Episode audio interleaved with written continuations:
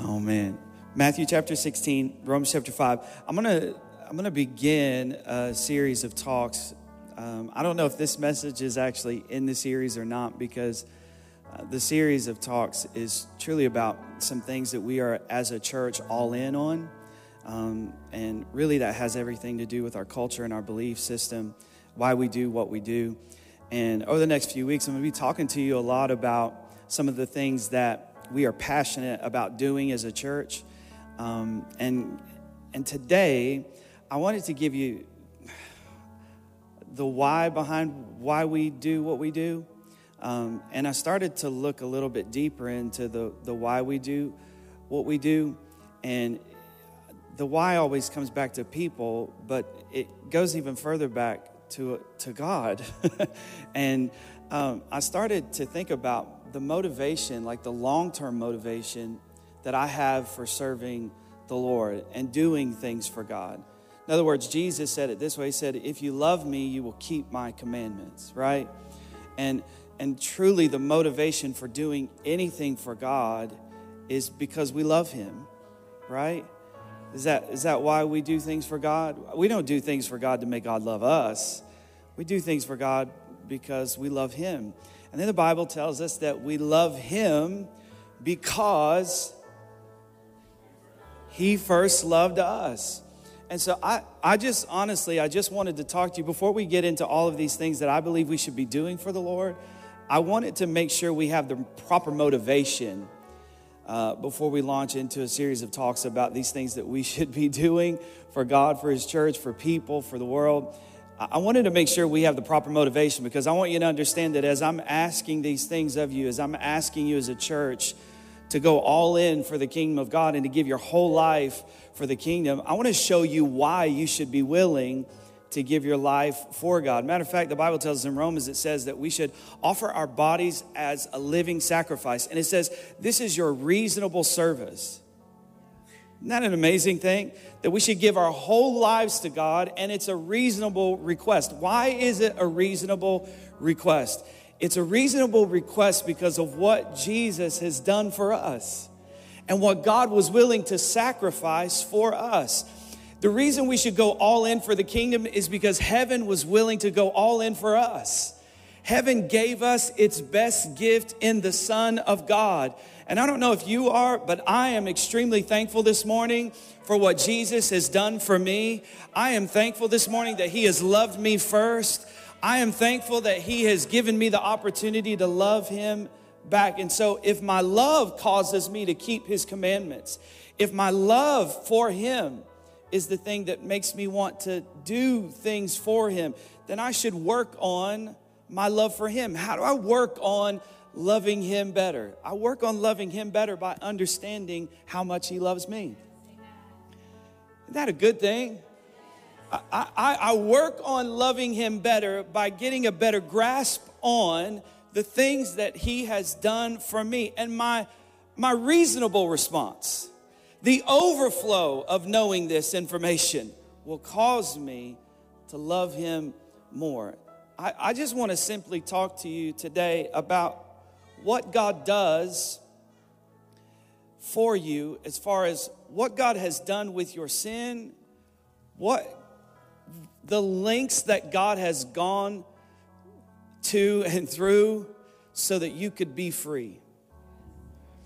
And just like we are celebrating this weekend, the veterans in our country who are willing to pay the ultimate price so that we could be free, we serve a God who is willing to go to whatever length, whatever depth. There is, like the song we sing, there is no mountain high enough, there isn't a valley low enough, there, there isn't a wall thick enough, there isn't a barrier that can keep God from us. He is committed to our freedom. Are you thankful this morning that God is totally and fully committed to you being free? I'm thankful for that. Matthew 16, 25, I want to read a quick portion of scripture and then we're going to jump into the portion of scripture for today. This Matthew 16, 25 is going to literally be the, the scripture verse for this, this theme that's going to take us into the new year. Watch what, watch what the Bible says here. It says, if you try to hang on to your life, you will lose it. But if you give up your life for my sake, you will save it. And I want to talk to you today about why Jesus is willing, or Jesus is worth us giving up our lives for him. Amen. Let's pray. Father, in Jesus' name, thank you for the opportunity to be in your house today. Thank you for the opportunity to gather together with other people in your kingdom and together together with other people in our community. God, because not everybody here today is saved. Not everybody here today believes in you. But God, we are thankful that we are in this room today with people of faith, people not of faith, maybe people of other faiths. We are believing, Jesus, that as you are lifted high, that everybody in this room will be drawn to you. You are, you are the ultimate end of life, you are the ultimate goal of life. And we thank you for this opportunity today in Jesus' name. And everybody say it, said amen. amen. Romans chapter 5, I'm read a few verses to you here. Romans chapter 5, and I'm reading today from the New King James Version. Romans chapter 5, I'm going to read the first um, eight verses here, if, if I can stop, because Romans chapter 5 is literally probably one of the top three of my favorite uh, chapters in the entire Bible. So once I get started, it's kind of hard for me to stop because I love this chapter so much. So let's let's read it, and we'll hopefully and prayerfully, so I can end the sermon today. Stop at verse eight. Okay, this is how my mind works. Anyhow, therefore, having been justified by faith, we have peace with God through our Lord Jesus Christ through whom also we have access by faith into this grace in which we stand. And we rejoice in hope of the glory of God. And not only that, but we also glory in tribulations, knowing that tribulation produces perseverance, and perseverance, character, and character, hope. Now, hope does not disappoint because the love of God has been poured out in our hearts by the Holy Spirit who was given to us. For when we were still without strength, in due time, Christ died for the ungodly.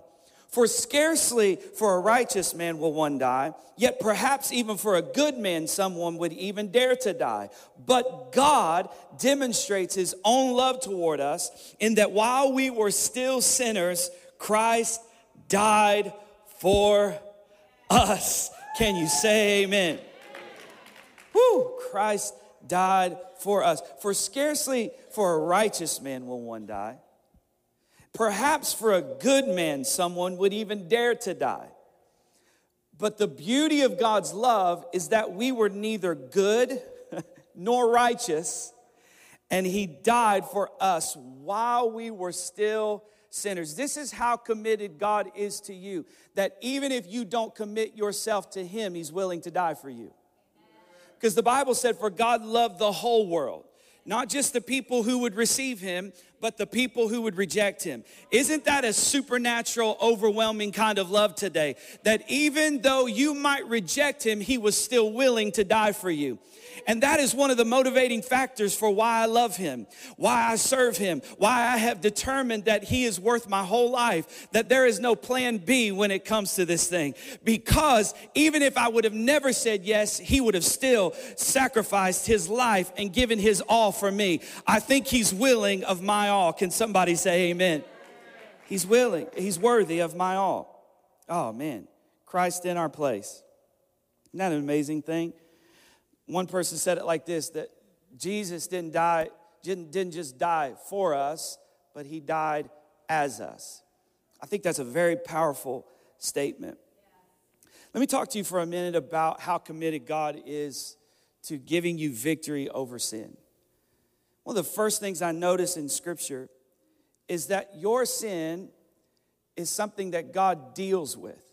In other words, um, when Jesus came, Jesus came and died because our sin was keeping us from God. Our sin was keeping us from God. And we had a law system in place that was, it was a director, it was, it was uh, teaching us godliness, but it wasn't making us like God. So, in other words, even when the Ten Commandments came and the law of Moses came, those those commandments and those laws did not come to make God love his people because God had already loved and chosen his people. Those laws and commands came for God was trying to teach us how to love him and love the people we were around. It's literally what they were for. The law was never intended to make us righteous. It could never do that because we could never keep it. The law was intended for us to fall so desperately on our face and, and realization that we can't do it, that we would cry out, We need a Savior, we need help. And here Jesus comes on the scene, and Jesus, through his sacrifice, deals with our sin. And he deals with our sin so totally and so fully that it's amazing to me. I just want to talk to you about some of the things that Jesus has done when it comes to your sin. One of the first things you see in scripture is that Jesus condemns your sin. Watch this Jesus condemns your sin. The Bible tells us here in, in 2 Corinthians chapter 5 and verse 1, it said that God made him who knew no sin to be sin so that we might become the righteousness of God in Christ Jesus. So, in other words, when Jesus became sin for us, watch what God did to your sin. He caused sin to lose all of its rights and claims over your life. Every claim that sin had over you, every right that sin had over you, everything that you deserved, everything that you should have taken upon yourself, he took upon himself. And now, because of it, sin has been condemned. That means that for the believer, sin has no right in your life and it has no claim to your life. Can I give you some good news this morning that should help you leave this place free? That when you gave your life to Jesus, everything that you had ever done lost its right and claim over you. In other words, what that means is that nothing that you have done before you gave your life to Jesus has any right to come now and attack your purpose and the plan that God has for your life. There are a lot of people worried that their past is going to keep them from their future. And I understand that fear and I understand that concern. But when you come to Christ, he, he, he, he causes those sins to lose their right and claim over you. And then he turns them on their head. And the thing that you thought was going to disqualify you is actually the thing that God uses to open up your mouth and help set people free that addiction, that brokenness, that pain you felt, those failures actually become a way that God uses you to bring deliverance into other people's lives. And the thing that the enemy thought had claim over you and right over you has lost its right and lost its claim. Why are you still sitting in your seat afraid of your past?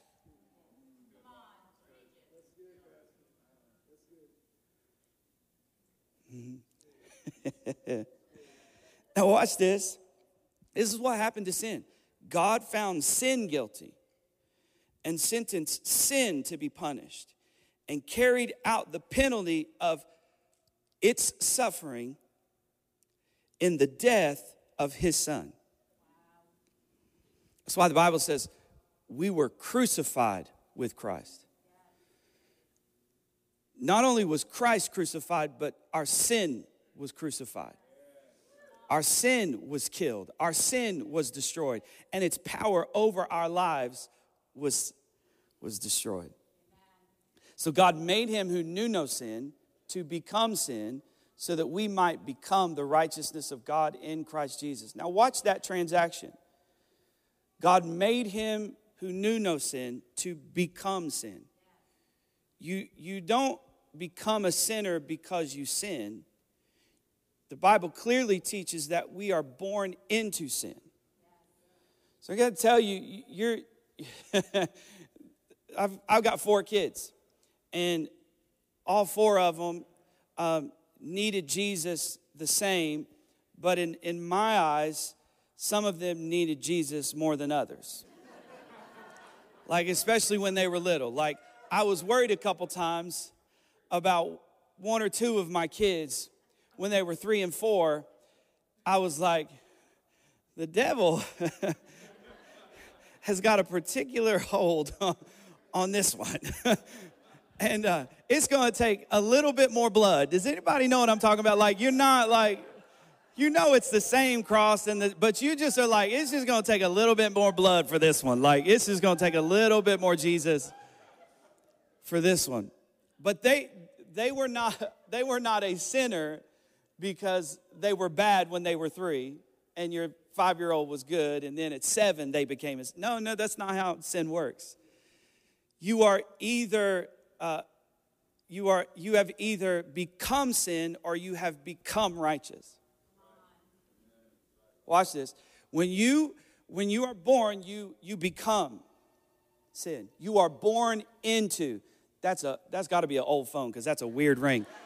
It's like a somebody still got that like flip phone. Remember that like what was that thing? I'm sorry i can't that's how my mind i just that, that like a satellite phone or like remember the phone in your car that big one that took up half of your uh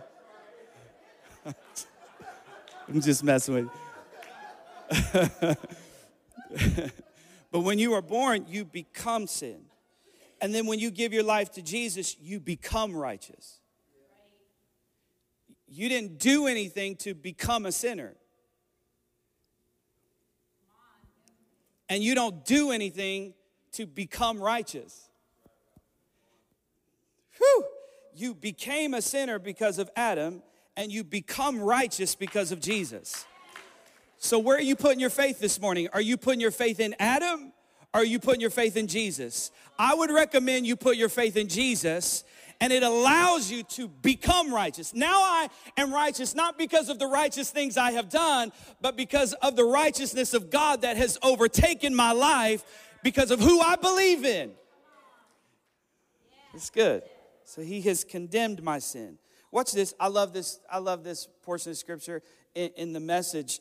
Uh, in the message Bible, it says this in Romans chapter 8, verses 1 through 3 it says, with the arrival of Jesus, the Messiah, the fateful dilemma is resolved. Those who enter into Christ being here for us no longer have to live under a contentious, low lying black cloud. A new power is in operation. The spirit of life in Christ, like a strong wind, has magnificently cleared the air, freeing you from a fated lifetime of brutal tyranny at the hands of sin and death.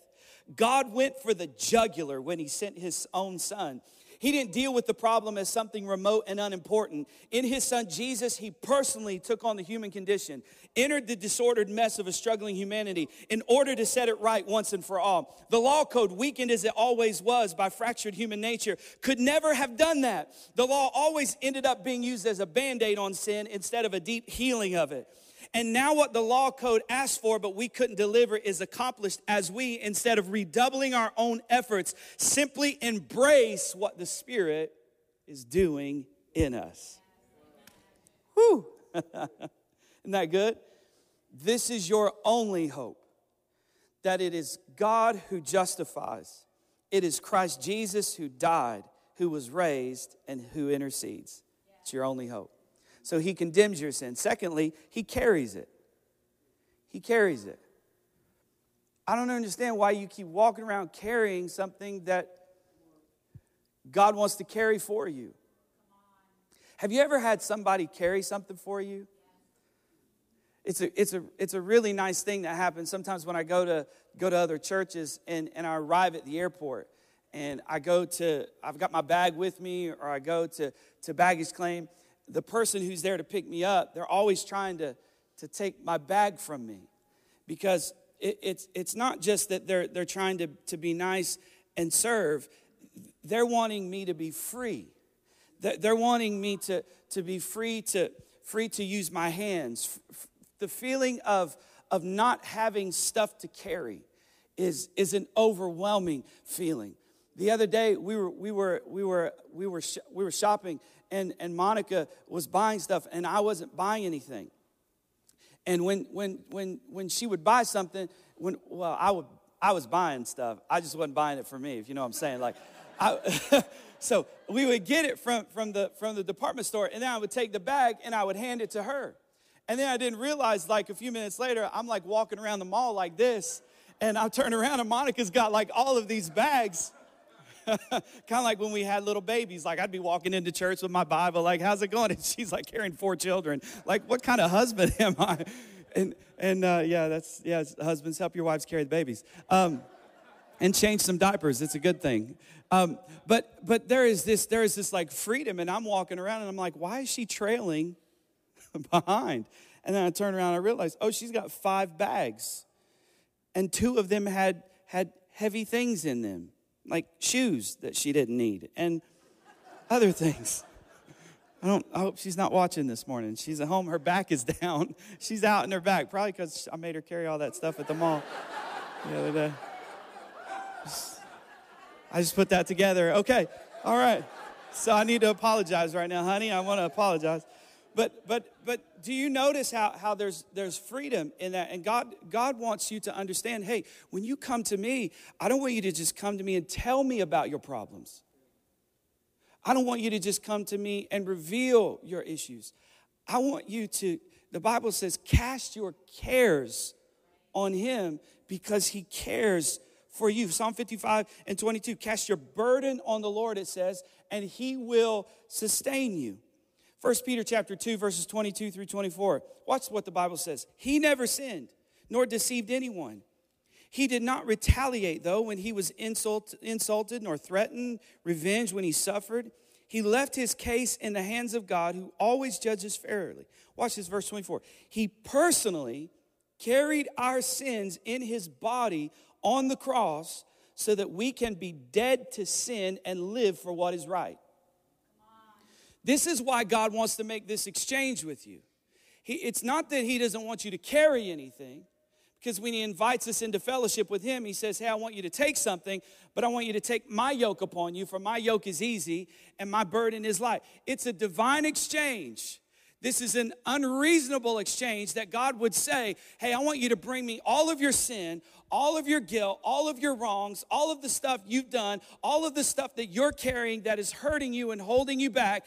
I want you to give that to me. And in place of that, I want to give you righteousness. I want to give you peace. I want to give you joy. I want to give you long suffering. I want to give you, oh, isn't it an amazing thing? It's an unreasonable thing that God would say, hey, give me all of your junk and I want to give you some beautiful things.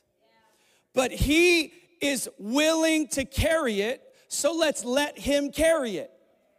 I'm telling you this morning, there is no reason for you to leave this place hanging on to anything in your life that is weighing you down. The Bible says it's sin and it's weight that so easily beset us. It is these things that is causing us to walk with our heads down, walk with our hearts down, walk in our emotions, live in our feelings. And God said, I don't want you to live in your feelings. I don't want you to live in your emotions. I want you to live in the place where you are seated. You are seated with Christ in heavenly places. I don't want you to I don't want you to walk around carrying a realm that you were never designed to carry. Give your sin to me. Give your struggle to me. You know what you have to do?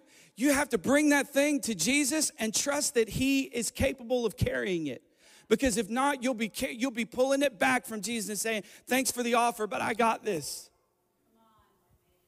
And how many times do we come to church and God offers us something? We say, Thanks, thanks for the offer, but, but I've got this. And we leave with stuff that we were not supposed to leave with. He carries our sin. He personally carries our sin. Matthew 23 says it, Jesus is talking, he's talking about how that the scribes and the Pharisees would lay heavy burdens on the people's shoulders, but they wouldn't lift a finger to help them carry it.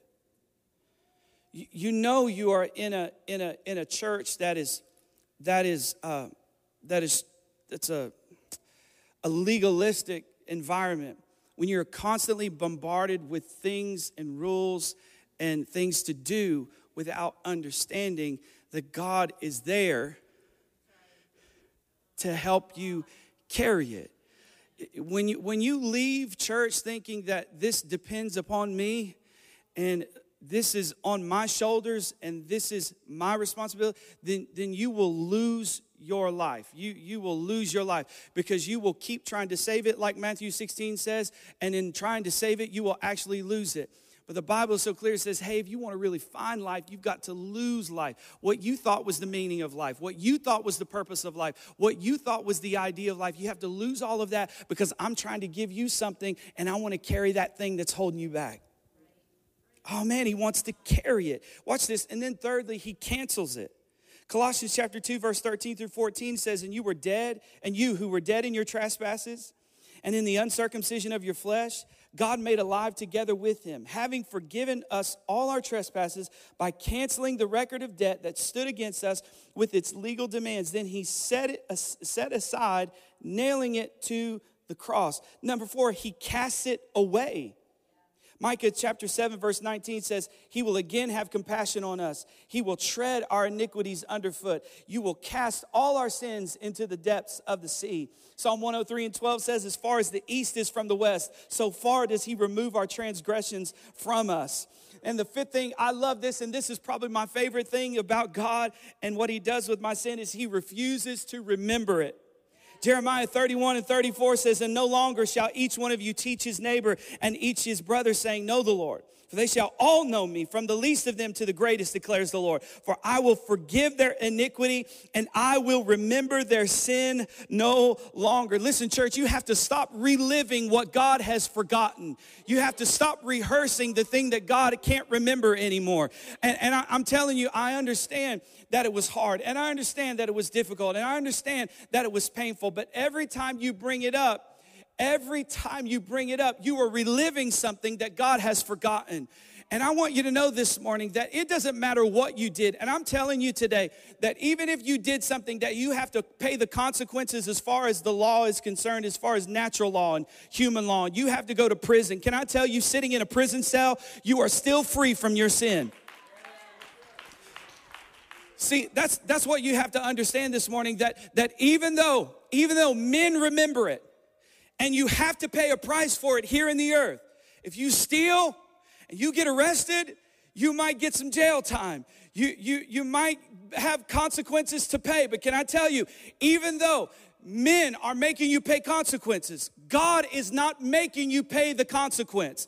God is not punishing you. God is not mad at you. God is not angry with you. God isn't waiting for you to get out of the prison cell before He'll love you. God isn't waiting for you to get over your addiction before He'll love you. God isn't waiting for you to get your life right before He will love you. God isn't waiting for you to turn around before He will turn towards you. I'm telling you this morning, no matter what you did, no matter what you did, no matter how terrible it was, he has forgotten it. It is under his blood, and you are forgiven. And religious people hate that because they want to believe that there are certain things that God just holds against us. Like, well, what about the unpardonable sin? The unpardonable sin is rejecting the Holy Spirit. Do you know what the Holy Spirit's job is? To convict you of your sin so that you believe in what He has done for you. the only way to not be forgiven, the only thing that is unforgivable is to, is to believe that you are not forgivable.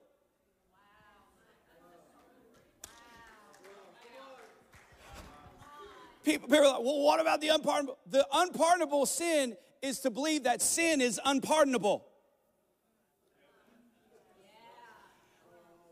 It's to reject the Holy Spirit. What is the Holy Spirit trying to do? Reveal sin that God wants to forgive. And when you reject the Holy Spirit, you're like, no, I got this. No, I'm fine. I don't need you, God. I don't need your forgiveness. I don't need to be washed clean. I, am good. I'm, I'm fine just like I am. And God's saying, I, I want to forgive, but you don't believe forgiveness is possible. I want to heal you, but you keep rejecting the mechanism of my healing, and that's the Spirit of God in your life. I want to restore you, but you keep saying no. I thought the unpardonable sin was saying, saying a really bad cuss word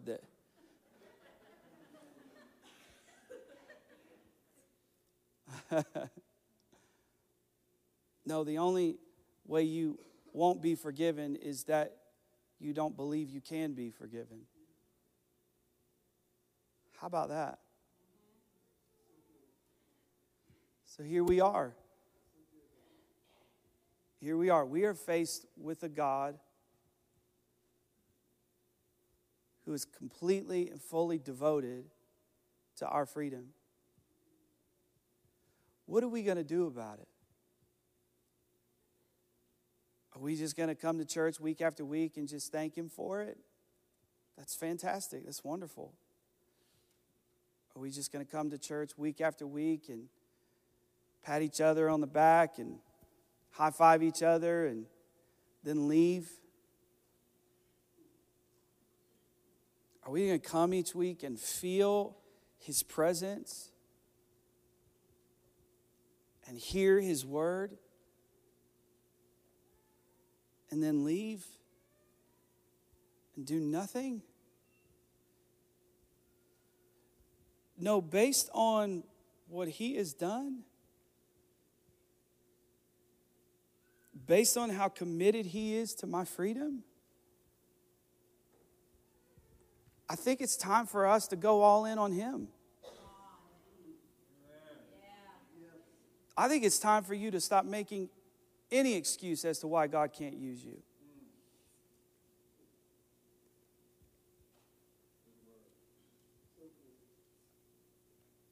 I think it's time for us to stop wasting our time trying to save our lives. We do that so many different ways. We pursue so many different things. And we end up frustrated every time. But we keep repeating that same cycle in our life. We keep thinking money's going to make us happy, and then when we get it and realize we're still not happy, somehow we keep making that pursuit. Can I? I, I just wanted to give you just a simple reminder as to why He is worth your whole life.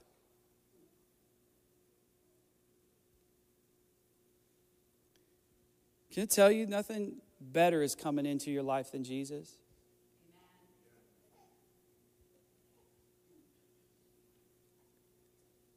if, if you're waiting on something other than the day Jesus walked into your life to bring you fulfillment, you'll be waiting for the rest of your life because nothing will fulfill you like Jesus. There, I, I, don't, I, don't, I don't care how long you live. And there is nothing, if, if you're 20 and say you live to be 80, in the next 60 years of your life, there is nothing that's going to happen to you in your life that is going to be better than the day Jesus walked into your life. I don't care if you're an Alabama fan and they win the next 20 national championships. It's going to be good. It's going to be great, but it will not compare to the day Jesus walked into your life if Tennessee goes 12 and 0 next year and beats Alabama in the national championship, it's going to be fun. But it's not going to be better than the day Jesus walked into your life. If you get the promotion you've been dreaming of tomorrow, it's going to be great. But it's not going to be better than the day Jesus walked into your life. So, can I, can I tell you something? I want us as a church body to make a decision that because Jesus is the best thing that has ever happened to us, we are all in for him. Like we are holding nothing back as a church. We are going to spend the next however long we are alive giving our best to Jesus, the best of our time, the best of our energy, the best of our gifts, the best of our generosity. It belongs to Him because nothing better than Him is ever going to happen to us. Can you say amen this morning? Wonder if you'd stand on your feet this morning and just worship Him for